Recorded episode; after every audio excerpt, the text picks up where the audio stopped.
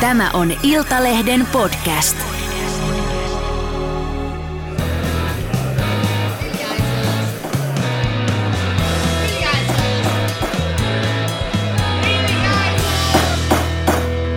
Politiikan puskaradio. Studiossa Juha Ristamäki. Hanna-Mari Ahonen. Ja Jari Hanska. No niin, hirveä parku sosiaalisessa mediassa ja tuolla Turuilla ja toreilla, kun ihmiset ovat jännittyneenä paitamärkänä seuranneet hallitusneuvottelujen sujumista säätötalossa. Erityisesti huolissaan ollaan siitä, että minkälainen fasistihallitus sieltä nyt mahtaa muodostua, jos seuraa esimerkiksi sosiaalisen median keskusteluja. Niin minkälainen käsitys teillä on, Jari ja Hanna-Mari, että kuinka, kuinka pitääkö tässä jo vanha IKL-paita kaivaa kaapista, että pääsee sitten soluttautumaan hallitusporukoihin? Kyllä kannattaa, kannattaa ainakin vähintään Jussi-paita päälle pukea tuossa kesähelteellä ja aivan varmuuden vuoksi. Itse ainakin ajattelin tuolta ää, ää, vaimon puolelta sukulaisilta sellaisia laittaa tilaukseen välittömästi. Niin. No onko Hanna-Mari tässä mielessäsi nyt nähtävissä semmoisia piirteitä, että, että tästä nyt tulee kovin kansalliskiihko konservatiivinen hallitus? Varmaan siellä on jouduttu jo nyt tekemään kompromisseja aika paljon, että voi olla, että osalla puolueista olisi ollut halukkuutta vielä vähän oikeistolaisempaa hallitukseen. Eihän tiedetä mikä on lopputulos, mutta saattaa olla, että esimerkiksi jo perussuomalaisetkin ovat joutuneet siellä kompromisseja tekemään. Se on vähän niin kuin tässä nykyisen hallituksen hallitusneuvotteluissa. Varmaan oli paikalla paljon porukkaa, joka olisi saanut olla paljon enemmän vielä vasemmistolaisempia kuin tämä nykyinen hallitus. Niin, kyllä, kyllä. Mutta se, tota, se oikeistolainen talouspolitiikka, niin sitähän on hauska niin kuin aina ennen vaaleja, vaaleja huudella, mutta sitten kun pääsee sinne hallitusneuvotteluihin, pitäisi alkaa sitten sopeuttamaan. Ja nyt kun on pöydällä se 6 miljardia yhden vaalikauden aikana, niin ei se ihan hirveän helpolta näytä, vaikka ei siellä nyt kovin vasemmistolainen meininki ää, tuota näissä, näiden puolueiden keskuudessa ole. Et jos eduskunnasta pitää kaivaa siis neljä puoluetta, jotka voisivat, voisivat ajaa ää, oikeistola, mahdollisimman oikeistolaista politiikkaa, niin ei tuossa hirveästi kyllä ketään niin kuin vaihtamaan lähtisi. En mä tiedä, ei, nyt, ei, liike ei, nyt ei ehkä voisi hypätä sinne mutta tilaan, mutta se on niin pieni porukka. Mutta, niin. mutta se on selvä, joo. Tietysti ongelmahan on se, että, että niin kuin Suomestahan ei löydy – enemmistöhallitusta, joka olisi, niin kuin sanotaan, semmoisen perinteisen käsi- ajattelun mukaan esimerkiksi kovin talousoikeistolainen. Koska mm. esimerkiksi perussuomalaista ei sitä ole. Mm. Että he ovat ehkä oikeistolaisia maahanmuuttolinjauksissaan, jos näin voidaan ajatella, tai ehkä jossain he ovat hyvin konservatiivisia, niin kuin isänmaalliskonservatiivinen puolue, mutta eivät hänen talouspolitiikassaan mitään oikeistolaisia ole, koska he, he ovat enemmän niin kuin, puolustavat, puolustavat niin kuin kuitenkin eivät halua suuria leikkauksia kuitenkaan loppujen mm. lopuksi, vaikka ehkä joutuvat tässä hallituksen niin suostumaan ja ovat työmarkkinakysymyksessä hyvin maltillisia, suorastaan Hakaniemen parhaita ystäviä tällä hetkellä säätytalolla, että niin kuin siitä, sitä taustaa vasten ajattelen, itse, itse olen vähän sitä mieltä, että, että vaikka tässä nyt kaikenlaisia uhkakuvia ilmoille heittää, niin tuskin tässä nyt mitään suurta vallankumousta on kuitenkaan nähtävissä. Ja joka jaksossa tulee puhuttua noista sosiaali- ja terveyspalveluista, että sieltä, ei, sieltä pitää leikata, mutta että ei varmaan kovin suuria leikkauksia voida tehdä, että ei varmaan niin oikeistolaista sielläkään just sitten näin. ole, kun mutta kun on se, ihmisten tavallisista palveluista. Niin. Jep, siitä puhuttiin just to, to, to, suoraan tuolta säätytalolta tulin ja tämän päivän näissä doorstepeissä, niin Anna-Maja Henrikssonilta, äh, Henrikssonilta kysäsin tästä niin RKPn puheenjohtajalta, että no löytyykö niitä ää, sotesäästöjä sitten esimerkiksi siitä ää, palveluverkon karsimisesta. Nyt on siellä neuvotteluissa ainakin Iltalehden tietojen mukaan, niin ää, keskustellaan tästä sairaalo- sairaaloiden ää, lakkauttamisesta mahdollisesti, että koska sehän se kallis homma siinä on, niin ei ole kovin paljon intoa RKPllä, vaikka ei RKPkään mikään vasemmistolainen puolue ole, mutta et ja sitten kun siinä sotessa ne summat on niin valtavia, mm. että kun se kasvuura on niin helkkarin kova, ää, ikäsidonnaiset ää, kasvut, tai ikäsidonnaiset kasvut, kuin ikäsidonnaiset menot, eli se, että Suomen, Suomen väki vä, ää, vanhenee, ja sitten samaan aikaan myös elinikä heillä pitenee, niin sitten se aiheuttaa pikkasen painetta sinne so, nimenomaan sotepalveluihin, mm. että kun ne äh, kalliit viimeiset vuodet, niin äh, siellä sitä aikaa, aikaa tulee vietettyä enemmän, niin Kyllä. ja entistä vähemmän väkeä on töissä, niin ei, ei se niin kuin yhtälö mikään helppoa, mutta mä, en, mä en, täytyy sanoa, että siitä tulee vielä ensi viikolla aikamoinen veivaaminen siitä, että miten ne soten säästömiljardi, miljardit tuota, niin. tullaan hakemaan. Se on totta. No jos mennään näitä asialohkoja ikään kuin tällä yksi kerralla, että mm. tässä jo tempaisittekin aloitteen käsiin ja käsiin ja otitte puhumaan kaikille kansalaisille rakkaasta aiheesta eli sotesta, niin kyllä mulla ainakin semmoinen käsitys on sitä muotoutunut, että, että olisihan se aika outoa, jos säätötalolla nyt muutamassa viikossa pystyttäisiin tekemään esimerkiksi sosiaali- ja terveys palveluja koskevat tarkka listaus siitä, että millä tavalla se ikään kuin se säästöt sieltä tehdään niistä nousevista, nousevista kuluista. Ensinnäkin käsittääkseni Säytalolla on puhuttu, että tänä vuonna kulut voisivat olla 23 miljardia tai 24 miljardia, mm-hmm. tai jotkut puhuvat vaikka 25 miljardista. Ensinnäkään kellään ei ole ihan tarkkaa käsitystä siitä, että mitkä ovat sote-kulut siis tänä vuonna, mistä lähdettäisiin ikään kuin hakemaan sitten sitä kun ne, jos ne miljardilla tai puolitoista miljardilla nousee vuosittain, niin tavallaan sen nousukäyrän loiventamista. Eli summa summarum, voin olla, voin olla väär, täysin väärässä, mutta olen ymmärtänyt, voisin lyödä pienen vedon siitä, että sieltä tullaan ulossa soten kanssa sillä tavalla, että sanotaan, että soteen, hallitus nyt rakentaa soteen tämmöisen tuottavuusohjelman, ja se velvoittaa hyvinvointialueet tämän vaalikauden aikana lisäämään tuottavuuttaan tietyllä prosenttiluvulla. Esimerkiksi jos tuottavuutta vaadittaisiin lisäämään viidellä prosenttiyksiköllä, niin se tarkoittaisi siellä vaalikauden loppupuolella laskennallisesti yli miljardin euron säästöjä niihin kasvaviin kuluihin, koska tuskin hallitus rupeaa nyt kertomaan hyvinvointialueelle, joilla on kuitenkin itsenäisyys, että mitä palveluita he lopettavat, mitä palveluita he keskittävät ja millä tavalla he tehostavat sitä toimintaa, kuinka paljon he rupeavat ostamaan yksityisiltä ja näin poispäin, vaan se vastuu sysätään sinne va- alueelle. Mitä mieltä olette? Tota, niin, siis sehän on se helppo homma, että, tai siis helppo tapa tietyllä tietyssä mielessä hallituksella siirtää se vastuu sinne, sinne alueelle. Ja totta kai viime kädessähän va- alueethan siitä vastaa, että se hoituu. Mutta toisaalta sitten, että ne saadaan, niin kuin, se pääsee niihin säästötavoitteisiin. Mutta ää, lopulta tämä koko hommahan kaatuu sitten valtion syliin. Että jos joku hyvinvointialueesta ei selviä siitä niistä menoistaan sillä budjetilla, minkä valtio sinne antaa, niin sittenhän se otetaan tämmöiseen selvitys, tota noin, menettely, arviointimenettely taitaa olla se oikea sana. Niin ja se voi parempi idea varmaan ottaa tuommoinen laaja näkökulma siihen kuin niitä yksittäisiä asioita, kun siellä on tämmöisiä kinkkisiä asioita kuin vaikka hoitajamitoitus, että usein, tai Petteri Orpo aina vastaa, kun kysytään hoitajamitoituksesta, että kaikkia asioita pitää tarkastella, että ei voi pitää hoitajamitoituksesta kiinni, kun ei ole hoitajakaan tarpeeksi. Mutta esimerkiksi pari viikkoa sitten Vasemmistoliiton puoluevaltuustossa, niin siellähän Vasemmistoliiton puheenjohtaja Eli Andersson otti jo kaiken ilon irti, että perussuomalaiset jo halusi muutama vuosi sitten, että hoitajamitoitusta aikaistettaisiin, että ovatko ne nyt perussuomalaiset siellä purkamassa koko hoitajamitoituksen, niin jos se hoitajamitoitus otetaan käyttöön, niin siinä voi olla osalle puolueista se voi olla poliittisesti vähän kinkkistä. Ja sitten tuota niin vammas, vammaispalvelulaki, minkä Kyllä. kiristykset on myös pöydällä. Mutta hei, sitten tuottavuudesta piti vielä sanoa. Ää, tässä nykyisessä sotemallissahan on jo tämä tuottavuusvaatimus rakennettu sisään, kun siellä lasketaan aina joka vuosi, että kuinka paljon ne laskennallisesti ne sote, kunkin sotealueen tai hyvinvointialueen menot pitäisi kasvaa mm-hmm. sen väestöpohjan ja niiden sairastavuuden ja bla bla bla kriteerien perusteella monimutkainen mylly, niin äh, sit siitä summasta paljon se kasvu on, niin ainoastaan 80 prosenttia korvataan. korvataan. Kyllä. Eli tavallaan 20 pinnaa sitä kasvusta pitää pystyä joka vuosi näiden äh, alueiden jo säästämään tällä hetkellä.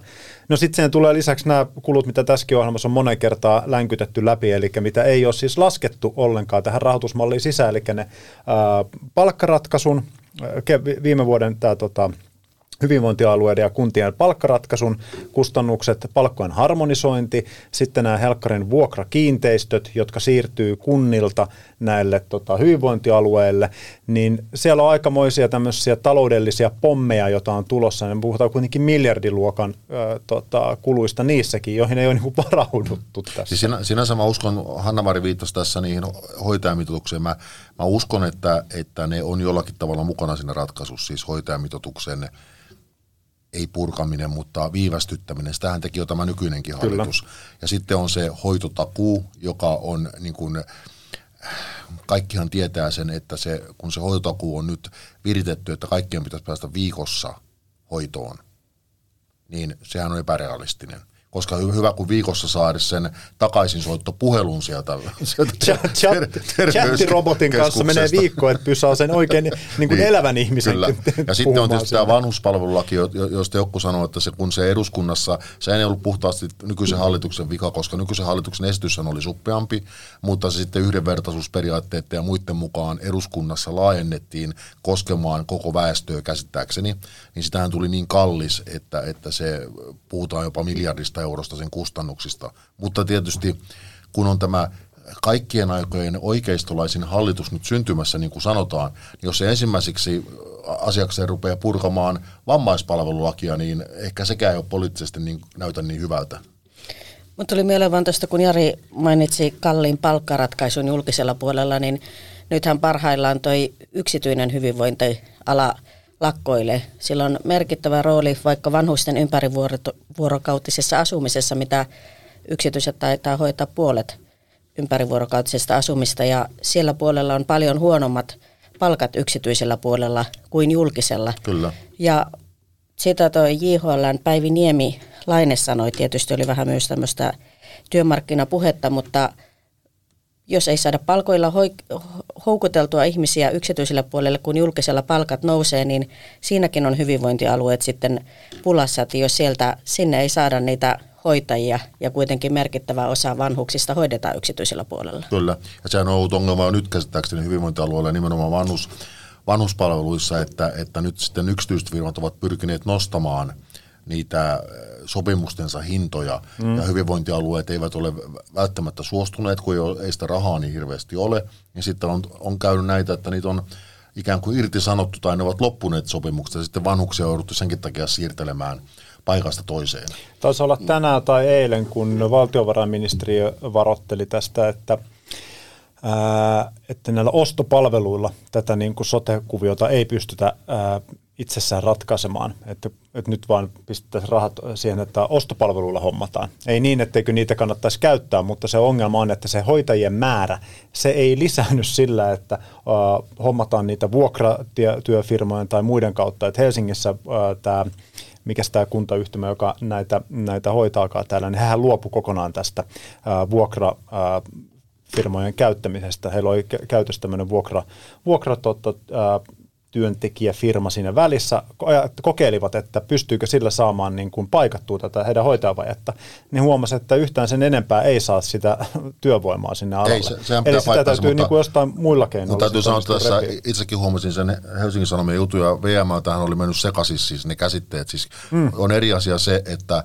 ostatko sinä palvelun joitakin ulkopuoliselta yksityiseltä firmalta, vai otatko sä keikkalääkäreitä tai Kyllä. keikkahoitajia, koska nehän on ne keikkalääkärit ja keikkahoitajathan on sen julkisen puolen, joka ostaa heidät, niin sen niin kuin organisaatiossa, ei heillä ole mitään, mitään sen kummempaa, he tulevat paikkaa vaan sinne työvoimaa. Mm. Mutta sitten jos ajatellaan esimerkiksi vaikka kaihileikkauksia, joita tehdään esimerkiksi HUSin alueella tuhansia vuosittain, niin, niin se, se se, mitä julkisella puolella leikataan, niin sen voi kertoa kahdella päivän aikana, mitä se yksityisellä puolella sama lääkäri leikkaa, mitä se leikkaa julkisella puolella. Julkista puolta tietysti rasittaa esimerkiksi se, että julkisella puolella esimerkiksi USissa kaikki tietää sen, että jos on vaikka leikkausjonossa, niin tulee, saattaa tulla ilmoitus, että no niin, toukokuun viides päivä päästä leikkaukseen. Sitten menet sinne, sitten tulee matkalla viesti, että et pääsekään tänään, mm. koska tulee onnettomuuksia, tulee yllättäviä tapahtumia, leikkaussalit ovat julkisella puolella varattuina ja sitten nämä tämmöiset kiireettömät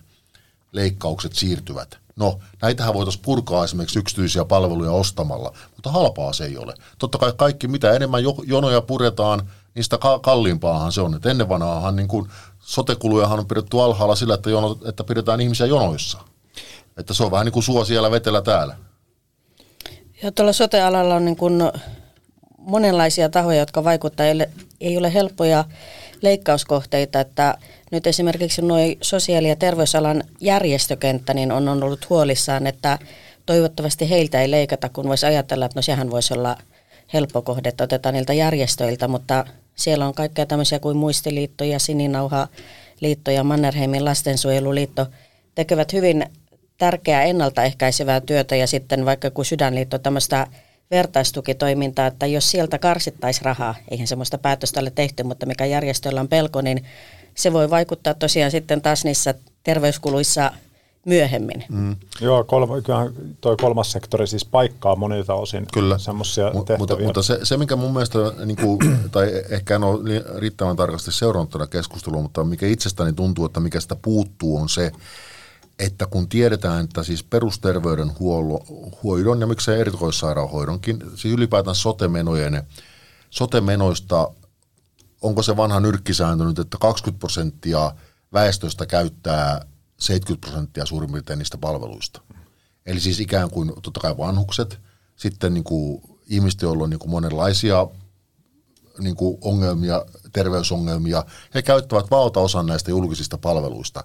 Niin totta kai ihan tällainen niin kuin maalaisjärjellä voisi ajatella, että se on se väestön osa, jonka, jonka niin kuin tilannetta pitäisi pystyä parantamaan. Sillähän tavallaan saataisiin huomattavia säästöjä soteen. Koska mitä siellä, niin kuin, eihän niin kuin tarvita, niin kuin tämä esimerkiksi sosiaalidemokraateilla oli tämä oma terveysohjelmasta, kaikki niin kuin terveekki rupesi käymään tarkastuksissa. Miksi?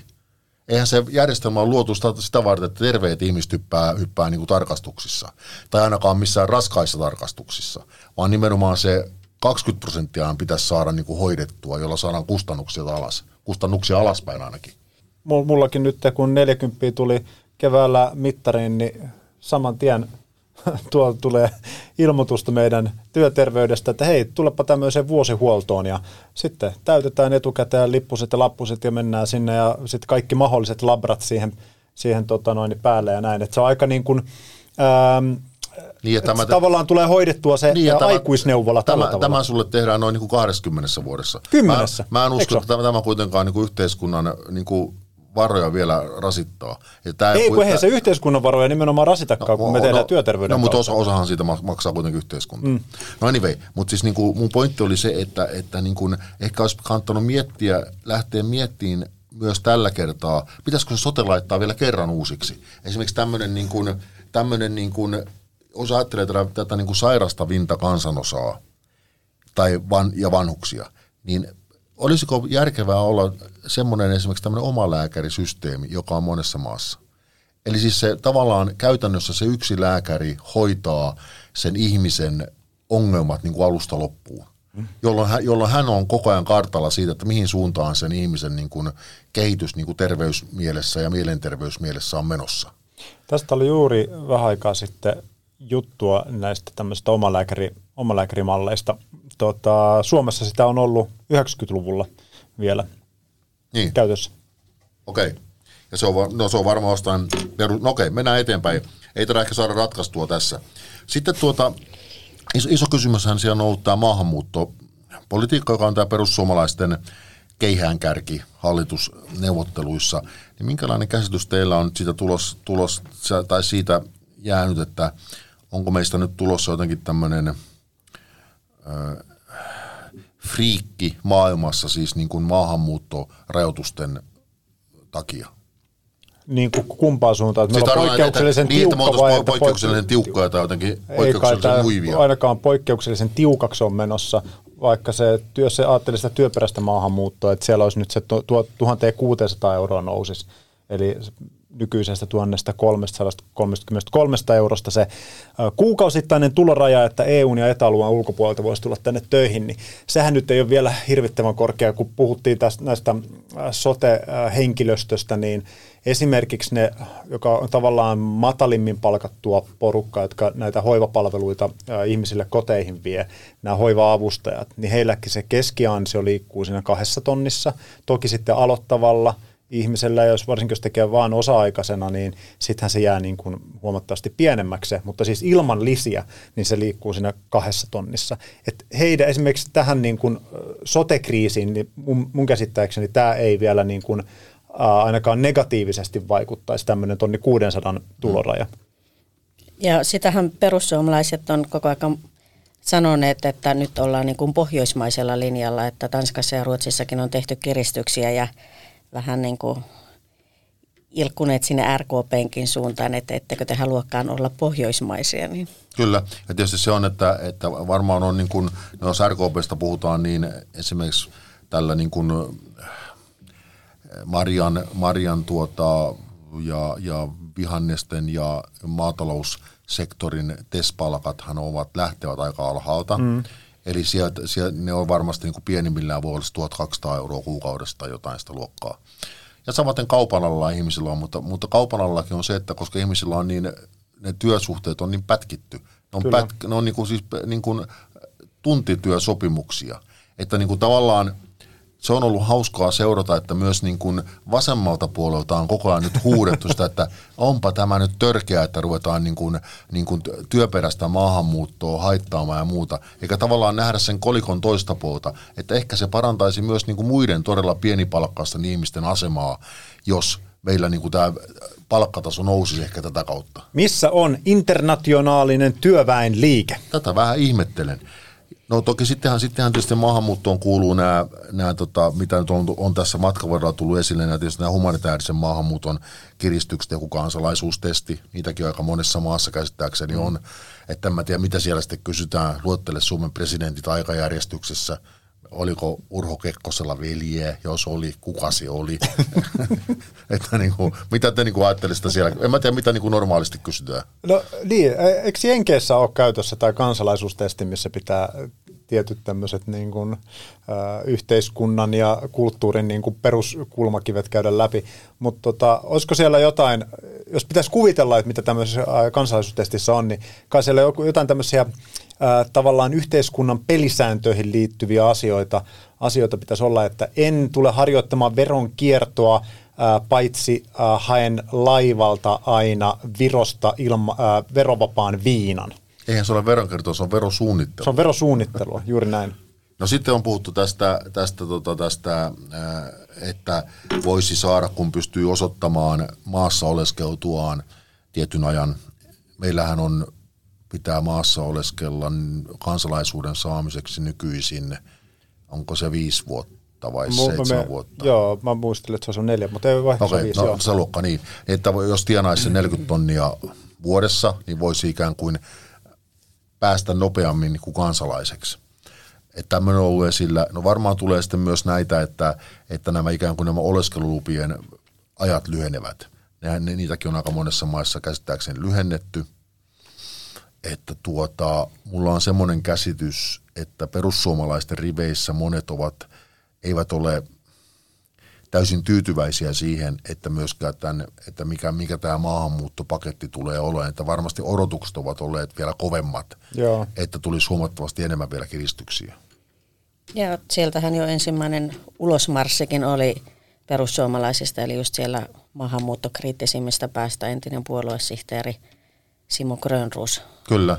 Selvisi viikon päästä, että hän oli jo lähtenyt sitten Kyllä. viime viikolla pois neuvottelusta juuri sen takia, että hänen mielestään linja ei sitten ollut tarpeeksi tiukka. Kyllä. Ja tämä on mielenkiintoista, mielenkiintoista nähdä, että jos nyt lyhyesti puhutaan pers, persujen tilanteesta, niin se, että, että tuota, jos heidän kannattajansa kokevat, että okei, maahanmuutossa saatiin kiristyksiä, mutta ei tietenkään niin paljon kuin haluttiin – No sitten tulee aika kovat leikkaukset, jotka myös koskettavat totta kai heidän äänestäjäkuntaansa huomattavasti. Ja monissa muissa asioissa ei mitään valtavasti niin kuin edistytä. Niin, niin kyllä mulla semmoinen käsitys on, että aika monet heidän kansanedustajista ja muista ovat sitä mieltä, että tämä ei välttämättä ole niin kuin kannatusmielessä kovin hyvä diili sitten kuitenkaan. Jos sitä nyt etukäteenkään kukaan ajatteli, että näin olisi. Mm-hmm. Vai minkälainen kuva teillä on?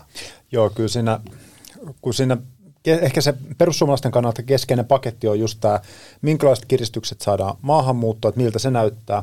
Ja mitä tapahtuu niille kehyrahoille, että saadaanko niistä nyt sitten säästettyä, koska perussuomalaiset on niin pitkää eduskunnassa on huutaneet, että sieltä pitää säästää ja pitää antaa suomalaisille köyhille nyt sitten hoitaa niin kuin omien asiat niillä rahoilla. No nyt nähdään, mihin se tavallaan heidän neuvottelukykynsä siinä, siinä riittää.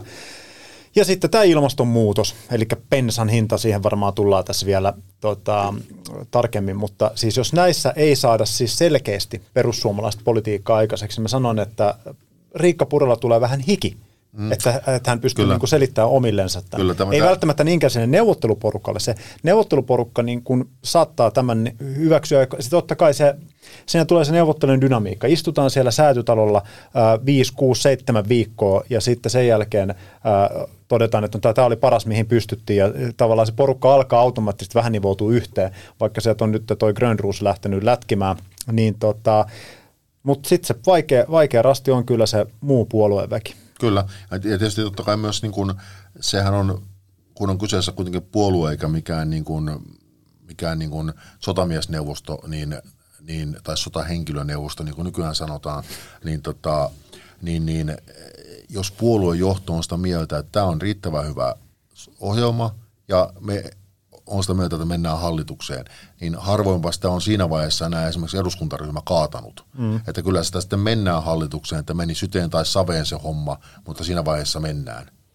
Että mainitsit nuo kehitysyhteistyörahat, niin tietysti sitten on vielä ne, varmaan ne, mä luulen, että siinä nyt pyritään veivaamaan sitä jollakin tavalla sitä, että maahanmuuttaja, turvapaikanhakijoille ja muille, tai siis lähinnä turvapaikanhakijoille maksettavat korvaukset olisivat pienemmät, tai niitä pienennettäisiin No meneekö tämä läpi sitten perustuslakivaliokunnasta valio, valio, valiokunnasta eduskunnassa, niin on sitten hyvä kysymys. Tai, tai ehkä jotkut muutkin näistä kiristyksistä, koska kuten, kuten tiedämme, perustuslakivaliokunnassa ollaan aika tarkkoja yhdenvertaisuusperiaatteesta ja sen sellaisista asioista, niin siellä voi olla vaikeuksia näiden kanssa. Joo, mä luulen, että perussuomala, äh, perussuomalaiset, kun RKP saattaa luottaa nimenomaan tähän tämmöiseen perustuslaillisuusvalvontaan, että se tulee kaatamaan sitten osan näistä kiristyksistä siellä, siellä eduskuntavaiheessa, koska tämä, koko tämä episodi, mitä nähtiin silloin viikko sit, tota, viikonloppuna, niin mun ymmärtääkseni RKP ei saanut siinä perjantaiseen tai perjantaina neuvoteltuun pohjapaperiin, jota he sitten lauantaina siellä kokouksessaan käsittelivät, ja ka, jonka ne kaatoivat nimenomaan maahanmuuttopaperin, niin he eivät saaneet sinne, ää, perussuomalaiset ainakin väittää, että sinne ei tullut tämmöisiä ministerin, sisäministerin toimialaan liittyvien lakimuutosten niin kuin pykälä, pykälämuutoksia tavallaan, että niitä, ne uudistukset, mitä tullaan ajamaan hallituskaudella läpi, niin niihin ei tehty tavallaan sisällöllisiä muutoksia. Eli ne kirjaukset on ollut sitten tällaisia, että noudatetaan kansainvälisiä sopimuksia ja perusoikeuksia ja huomioidaan niin kuin, heikossa asemassa olevien, olevien oikeudet ja näin poispäin.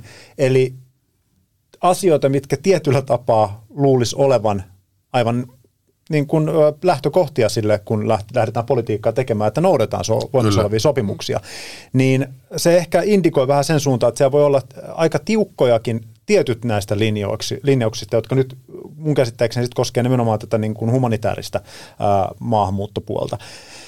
Mutta ehkä se toive siellä RKPllä on sitten, että, että näitä, näitä, ei, näitä ei pystytä sitten edistämään. En ole varma. Mutta sen, sen suuntaista, suuntaista kyllä, vaikuttaa. Kyllä, ja siis kun on itsekin on taustaksi jutellut joidenkin perussuomalaisten kansanedustajien kanssa, niin yksikin sanoi, että, että tai siis se luonnehti tätä kokonaisuutta sillä tavalla, että on, on niin kuin ongelma, ongelma se, että, että tota, ensinnäkin hän oli sitä mieltä, että ongelma on myös se, että ei ole enää hirveästi niitä kovin paljon mukana, jotka olivat 2015 mukana, kun perussuomalaiset edellisen kerran meni hallitukseen, jotka muistaisivat sen, että miten se kannatus lähti kyykkäämään. No sehän lähti kyykkäämään sen takia, koska Timo Soini vei perussuomalaiset, Timo, äh, Juha Sipilän hallituksia ja tehtiin leikkauksia. Siitähän perussuomalaisten kannatus lähti kyykkäämään. No nyt, nyt monet sanovat varmaan... Ja me, tuli pakkolait. Ei pakkolait, pakko, kiky-hommat. Kyllä, nimenomaan, nimenomaan. Siitähän, se, siitähän se lähti heilläkin alaspäin. No nyt nyt monet sanovat, me mukaan lukien, varmaan olemme tässäkin mm. olemassa sanonut, että no puolue on oikeistolaistunut ja pälä pälä, että ei sillä ole enää niin paljon väliä. Mutta kyllä monet niin kuin perussuomalaiset kansanedustajatkin ajattelee sillä tavalla, että, että sitten kun ne leikkaukset tulee, ja kun leikataan sosiaalietuuksista, työttömyysturvasta, väistämättä, asumistuista ja näin poispäin, niin se ei sitten enää hirveästi lämmitä se, että saatiin kiristyksiä maahanmuuttoon, kun ihmiset näkee omasta kukkarostaan, että rahat vähenee. No niin, ei, pitää puhua siitä jakeluvelvoitteesta. Se on tässä studiossa ehkä yksi rakkaimmista teemoista, mutta se liittyy suoraan tuohon, mihin ää, Juhis tuossa lopetti Niin. puheensa, eli se mitä kukkaroon jää. Niin kukkaroon jää jakeluvelvoite. Kyllä. Itsekin tuossa aamulla, kun ajelin Espoosta polttomoottoriautolla kohti Helsingin, niin huusin ikkunasta oiko. Ja siihen jakeluvelvoitteeseen ei sitten nostoa suvaita. Ei, se pitää jäädyttää tai tiputtaa nollaan. Ja oliko sulla, siis kai sä puit nyrkkiä matkalla siinä? Kyllä. Koko nimenomaan, matka. Nimenomaan. Mä ihmettelin, kun sulla oli ihan tota jäätynyt käsi, kun sä tulit tänne. Kyllä. Kyllä me yksityisautoita olemme hu- huolestuneena seuranneet, että, että, että kun nyt on käynyt ilmi, että jakeluvelvoitehan eh, hyvin kuulijat tietää, että sehän liittyy siihen, että kuinka paljon siihen tota niin, fossiilisen polttoaineen joukkoon sitten sitä biopolttoainetta laitetaan. Ja sehän nostettiin aikanaan eh, Juha Sipilän hallituksen aikana aika korkealle ne meidän tavoitteet biopolttoaineen käytön suhteen. Lue, neste, suluissa mm. ja keskusta ja maaseutu. Ja, Ja biotalous. Bio, biotalous. No ei siinä sinänsä mitään, koska se pystyttiin verhoamaan tämmöisen niin kuin ilmasto, ilmastopolitiikan kaapuun, mitä se totta kai myös on sitä. Mutta nyt tietysti ollaan ongelmissa sen kanssa, kun, kun tämä tota niin, niin, itäisen naapurimme aggressio ja muu on johtanut siihen, että kustannukset ovat kasvaneet muutenkin, niin pystytäänkö jollakin tavalla hillitsemään, koska varmaan ruoahintaa ei pysty kukaan hillitsemään, koska kaupan, kaupan keskusliikkeet muuten haluavat paisua kuin pullataikinaa ja tehdä miljardivoittoja. No puhutaan sitä joskus toiste, mutta jos esimerkiksi polttoaineesta puhutaan, että miten sen hintaa pystyttäisiin ehkä jollakin tavalla hillitsemään kun samaan aikaan pitäisi tehdä niitä, niitä ilma, ilmastopäästötoimia. Ja tässä ollaan nyt aika vaikeassa niin kuin valinkauhassa, eikö niin? Kyllä, ja tuota, tottahan on myös samaan aikaan sitten se, että iso osa polttoaineen hinnasta määräytyy sen mukaan, että miten maailman markkinahinnat tuota elää, mutta ei sitä käy kiistäminen, etteikö tämä jakeluvelvoite kuitenkin ihan niin kuin huomattavia senttimääriä sinne ää, tuota, litrahintaan vaikuttaisi. Tuota, tässä on Mm, perussuomalaisillahan tämä on ollut tosi iso kysymys, kun ne on, he on huutaneet koko oppositio taipaleensa sitä bensan hintaa ja että sitä pitää tiputtaa ja kaikki toimet on väärin, millä bensan hinta mahdollisesti nousee. Tuota, No nyt se on siis tällä hetkellä tiputettu sen 13,5 prosenttia. Jos ei erikseen muuta toimia tehdä, niin se palaa sillä tavalla sille kasvuuralle. Ja se hyppää 28 pinnaa ensi vuoden alusta ja sitten 2030 niin 34 prosenttiin. Siis se biolitkun osuus. Se biolitkun litkun osuus. Kyllä. Ja sitten se tarkoittaa siis sitä, koska se biolitku on kalliimpaa, niin se nostaa sitä pumppuhintaa. Ja tällä tietenkin Neste, ja no etenkin Neste Suomessa tekee ää, hyvin rahaa, koska heidän, he saa myytyä sitä biolitkuansa enempi. Ja no itse asiassa nämä kyllä saa varmaan kaiken biolitkun, mitä ne pystyy tuottamaan, niin myymään. Mutta he, he tekevät tällä, tällä tuota rahulia, mutta se tarkoittaa siis, tässä on tämmöinen erikoinen twisti, mikä pitää aina avata, että se vaikuttaa valtion verotuloihin sillä tavalla, että sitä biolitkua verotetaan kevyemmin kuin sitä fossiilista litkua. Eli jos kolmannes siitä myytävästä polttoaineesta on biolitkua, niin sit se kolmas osa siitä myytävästä polttoaineesta on silloin kevyemmin verotettu. Se leikkaa siis valtion verotuloja, Kyllä. vaikka se tuntuu niin kuin litrahinnassa korkeammalta. Ja sen seurauksena, kun nyt näiden kriisitoimien, kun nyt oli tämä energiakriisi, niin sitä ää, jakeluvelvoitetta tosiaan tiputettiin sinne 13,5 pinnaan, niin se toi valtion kirstuun lisää rahaa, koska isompi osuus siitä myytävästä polttoaineesta on sitä fossiilista litkua, jonka verotus on korkeampaa. Ja se oli semmoiset muistaakseni 80-90 miljoonaa euron luokkaa vuodessa. Kyllä.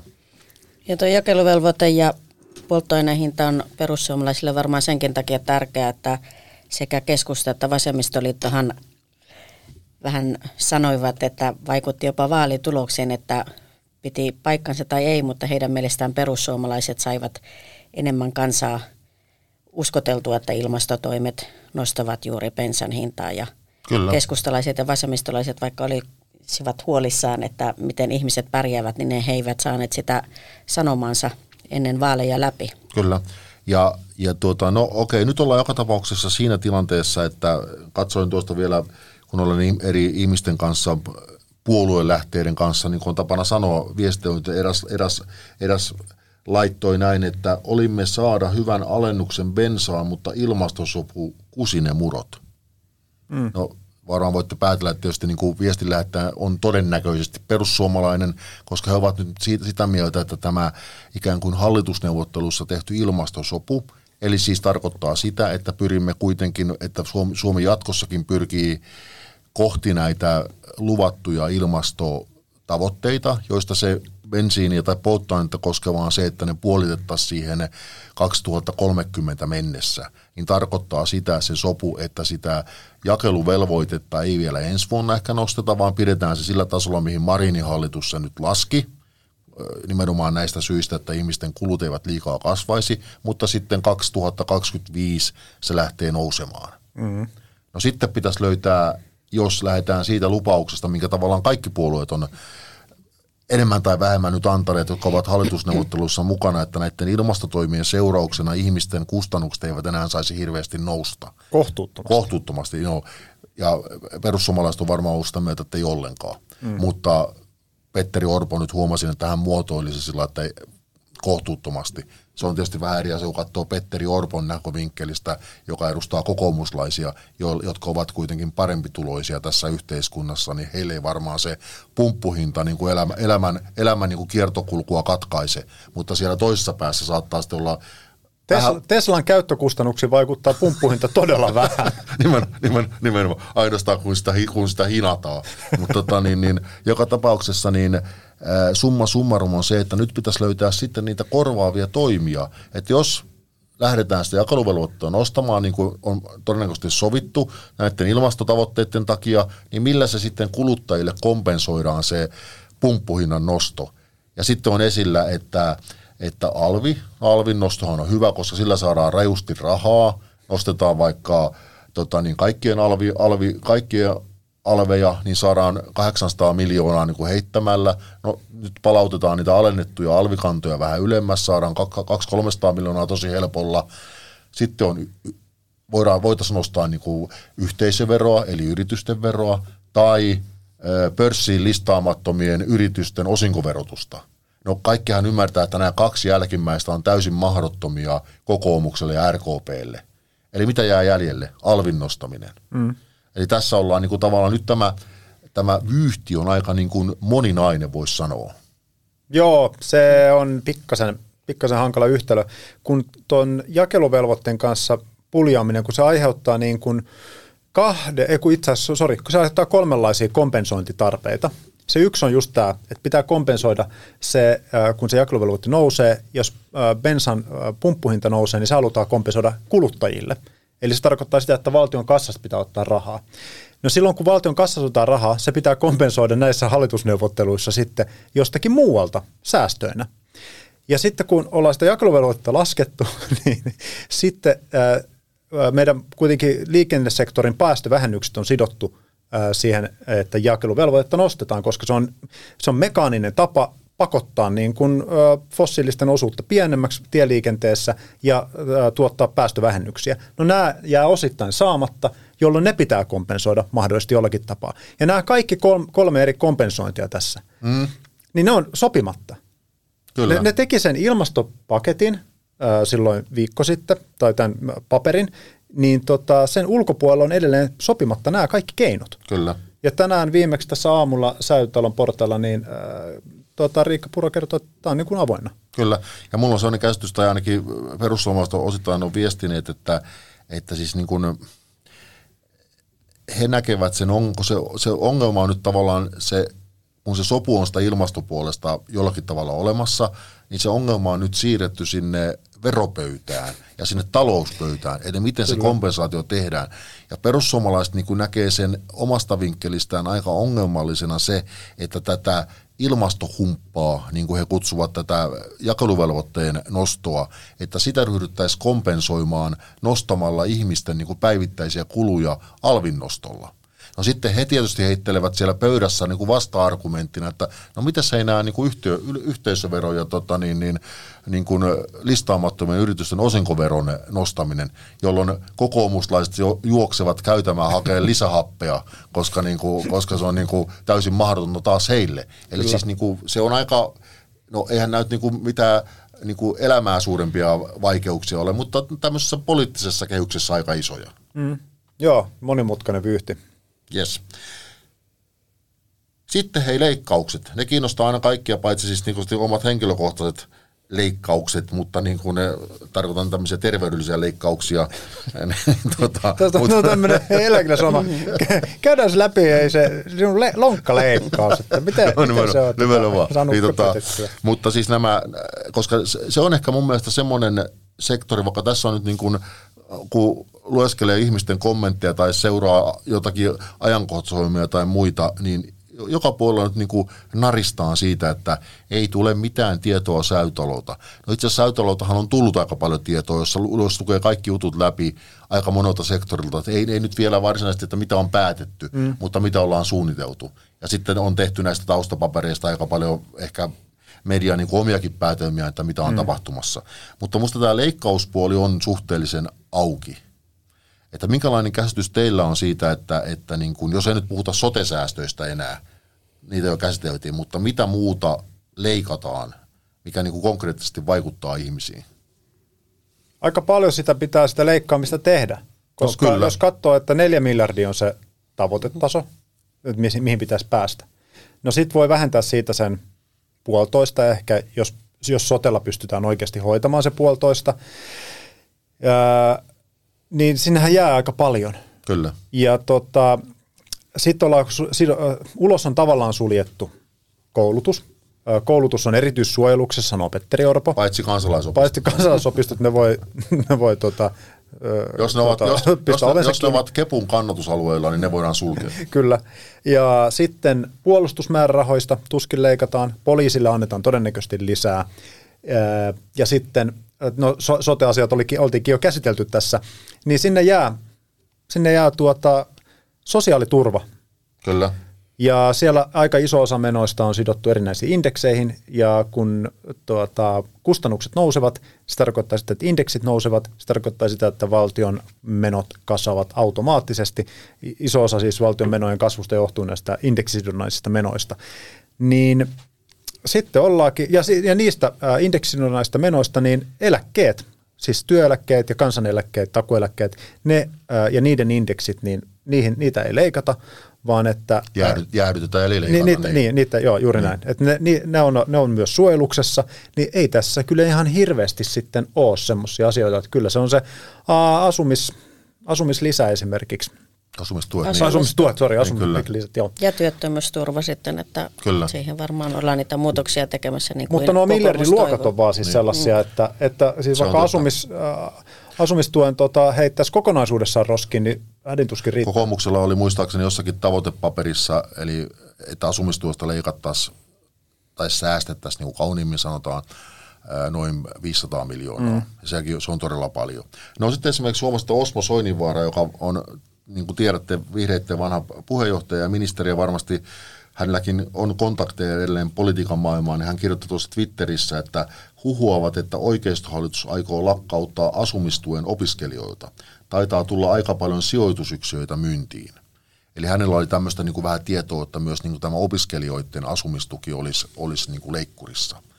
Tästä niin. itse en tiedä. Tiedän, että se yleinen asumistuki totta kai on, mutta onko se myös... No, mutta kun sen... mutta to, osittain opiskelijathan on nykyisin siinä samassa. Joo, että heidät se siirrettiin niin sinne, niin. se kasvatti niitä kuluja. Niin. Mutta eikö tästä käyty ennen vaaleja se erikoinen keskustelu justiin kokoomuksen suhteen, että se oli aikaisemmin kokoomuksella ohjelmassa, että opiskelijoiden asumistuesta leikataan, mutta sitten se peruttiinkin ennen vaaleja. Eikö siinä ollut tämmöinen keskustelu keväällä, että ei kosketa opiskelijoiden etuihin? No ehkä se on, joku muu on nyt ehdottanut se siellä Säytällä ja kokoomus mm. on tarttunut siihen mm. oljenkorteen leikata mm. myös siitä. Joku, joku, uh, joku budjettipäällikkö mm. väläyttänyt tällaista, että siirretäänpäs takaisin opiskelijat pois sieltä yleisen asumistuen piiristä. Kyllä. No sitten on tosiaan, niin kuin Anna-Mari tässä mainitsi, nämä äh, tota, työttömyysturva. Eli siis peruspäiväraha onko se nimi vielä nykyään peruspäiväraha vai työmarkkinatuki, voitte auttaa, jos muistatte paremmin, mutta esimerkiksi sen indeksin jäädyttäminen. Mm. No sitten on se ansiosidonnaisen ö, leikkaaminen, mikä todennäköisesti tulee päätymään ansiosidonnaisen porrastamiseen. Mm. Saadaanko siitä jonkinlaisia pieniä säästöjä? Ehkä saadaan. Mutta se isompi kysymys näissä kaikissa on se, että lisääkö niistä työllisyyttä. Koska jos ne oikeasti lisäävät työllisyyttä, VM, valtiovarainministeriöhän pystyy laskemaan näille kaikille työllisyysvaikutuksen, mutta toteutuuko se oikeasti näiden leikkausten työllisyysvaikutus, vai johtaako se vaan siihen, että se osa kansasta, joka on vaikeasti työllistyvää muutenkin, siirtyy sitten ikään kuin sinne toimeentuloluukulle, koska he eivät saa enää, saavat vähemmän asumistukea tai muuta tukea. Mm. Niinhän sitä just monissa laskelmissa on sanottu, että se asumistuki, että ei sitä voi, että jos siitä leikataan, niin sitten ne kulut vaan siirtyy niin kuin muualle, että sitten tarvitaan toimeentuloturvaa, että se on kuitenkin, on paljon ihmisiä, joille se on elintärkeä. Joo, sitä, tätä probleemaa käsiteltiin tässä meidän tämän viikon suoraan asialähetyksessä toi Kelan ää, Signe Jauhiainen, eli tutkimuspäällikkö Kelassa, niin sanoi, että siinä on aina, että osa sitten siirtyy tuota, tämän viimesijaisen toimeentulotuen piiriin, että, että jostakin ne menot tavallaan joudutaan kuitenkin maksamaan. Ja nythän tässä on ollut tämä viimeaikaisin tutkimus osoittaa, että se asumistuen ää, tuota, poistaminen – tai kova leikkaaminen, niin ei se, se ei esimerkiksi sitten vuokrien hintoja laskisi. Tähän on ollut yksi tämmöinen toistuva argumentti näissä keskusteluissa, että ää, ollaan perusteltu sillä, että, että jos asumistuki tukea rajattaisiin rajusti, niin se vaikuttaisi vuokriin. Mutta näin, näin ei kuulemma sitten tuoreen tutkimuksen mukaan oli, oliskaan. Ja sitten pitää muistaa, että asumistuen saissa on kuitenkin ihan työssä käyviä ihmisiäkin, että Kyllä nyt unohdan mikä oli prosentti, olisiko ollut 18 prosenttia tai että kuitenkin ihan merkittävä Kyllä. osuus, että he Tässä, ovat jo töissä. Tässähän niin kuin ikävästi niin kuin siintää taivaanrannassa se, että jos nämä kaikki tulorajat ja asumistuot leikataan, niin tässähän tietyt ha, tota, niin kuin matalapalkka-alojen työnantajat joutuvat rupeamaan maksaa enemmän palkkaa.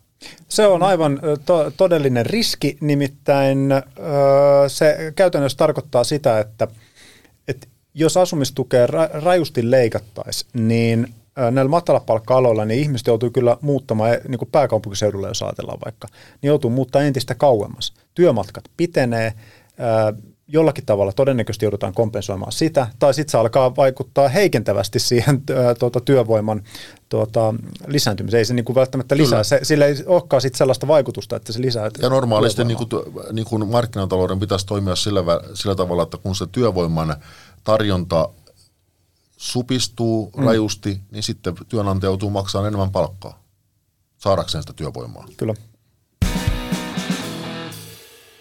Ennen vanhaan laulettiin sitä työttömille työtä idänkaupan myötä, josta saadaankin mukava tämmöinen aasinsilta tähän aiheeseen, että on paljon nyt huudettu myös siitä, että, että siellä säätytalolla olisi neuvottelupöydässä se AY-maksujen – verovähennysoikeuden poistaminen, niin mulla oli semmoinen lähtökuva, että, että sitä asiasta ei ollut sieltä neuvoteltu. Mutta tänään huomasin, nyt on perjantaita, ja tänään huomasin, Jari, kun olit siellä Säytolla ja siinä Riikka Purra kävi kameroiden edessä, niin hän ei olisi oikein suoraan vastannut siihen. Hän niin kuin tavallaan sanoi, että ikään kuin antoi niin kuin rivien välistä ymmärtää, että se olisi jollakin tavalla kuitenkin ollut esillä siellä. Ymmärsinkö no, väärin? No joo, sama vaikutelma itsellekin syntyi. Ja siis äh, kristillisdemokraattien Sari Esajahan puhui tästä myös.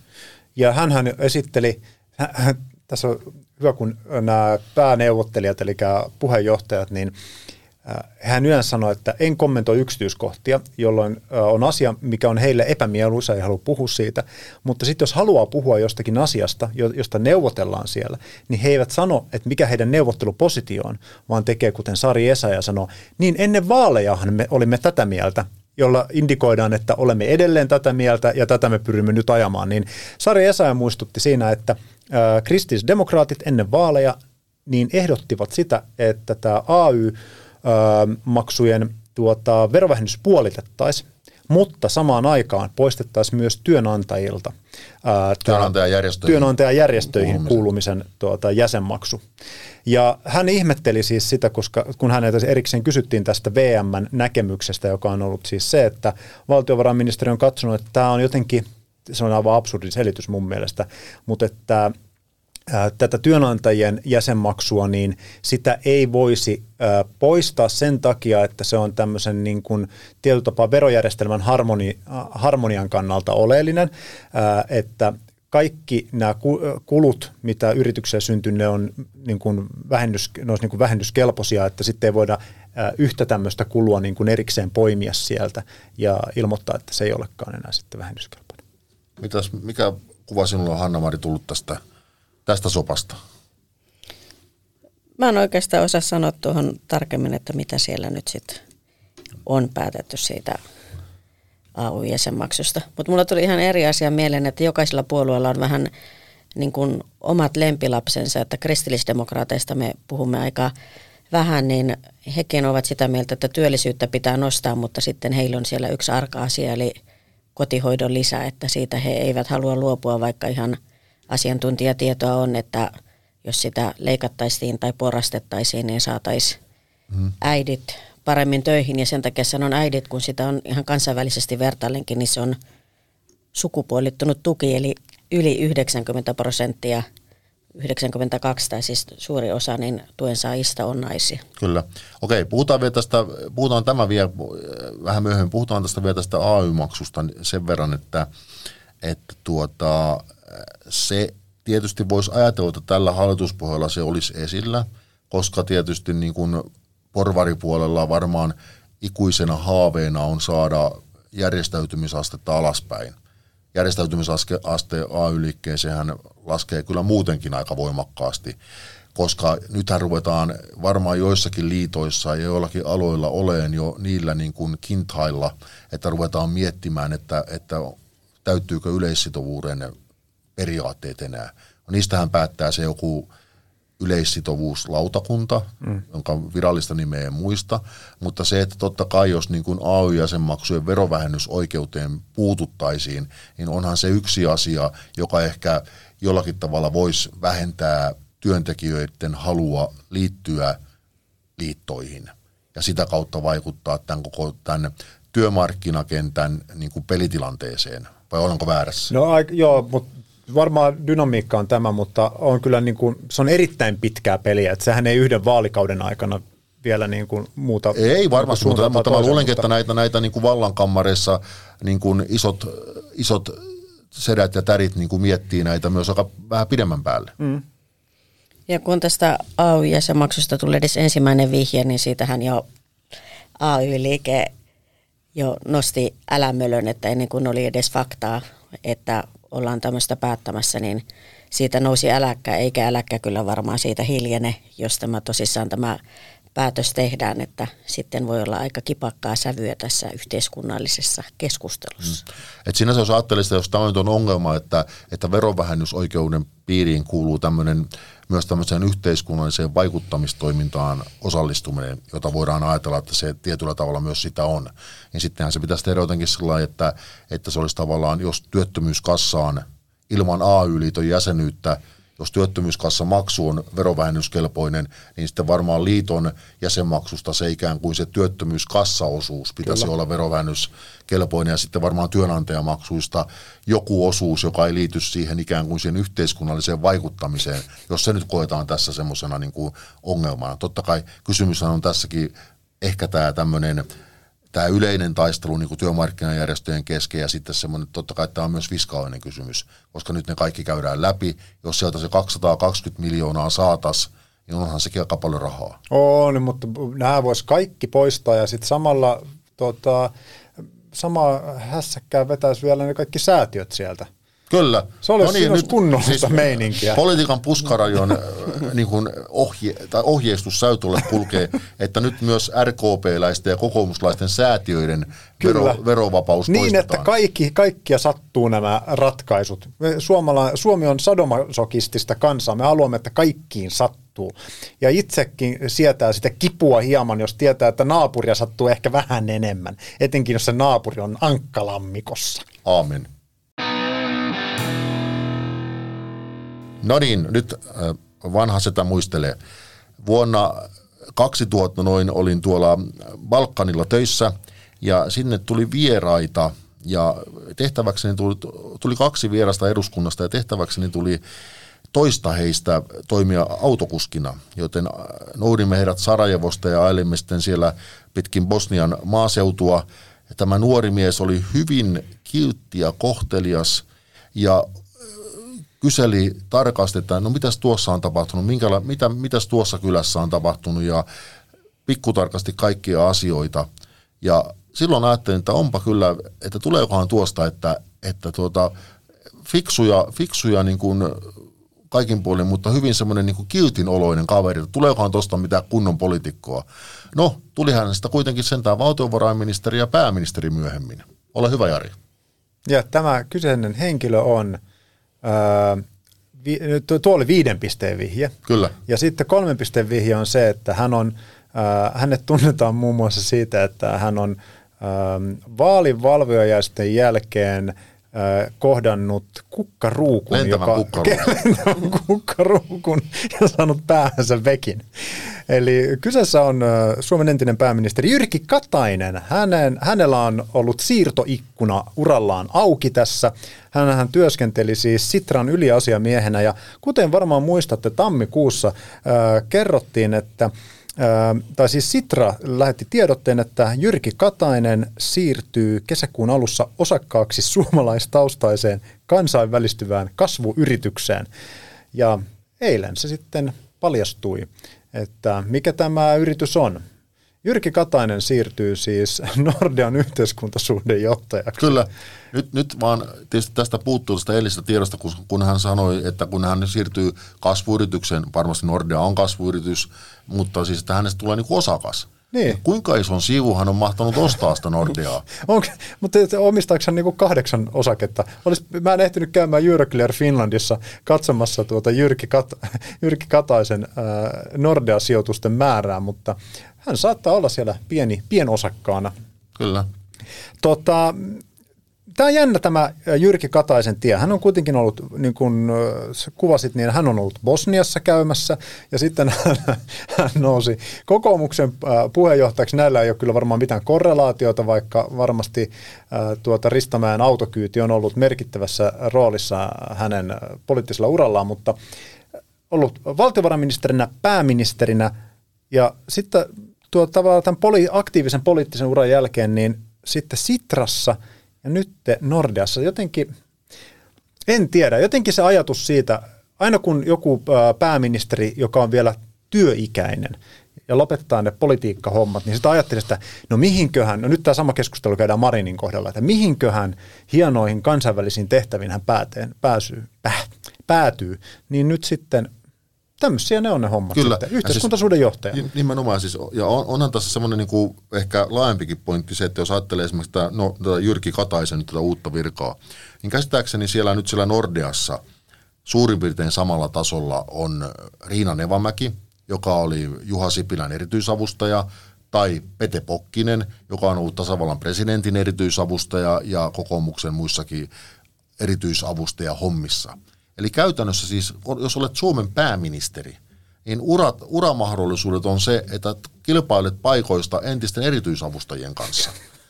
Eli onhan se nyt aika erikoinen juttu. Antti Rinne ei päässyt Lohjalle kaupunginjohtajaksi. En tiedä, pääseekö hän Hankoon kansliapäälliköksi. Hän että, perui sen Hankoon. Ai, ai, onko näin? Okei, okay, selvä. Joo, se on mennyt muuta ohi. Mutta siis pointti on siinä se, että se, että olet, olet pääministeri, niin se ei niin kuin varsinaisesti työmarkkinoilla ole niin kuin ihan kuuminta hottia kuitenkaan. Jos ei ole valmis äh, lobbaamaan äh, venäläistä kaasuputkea.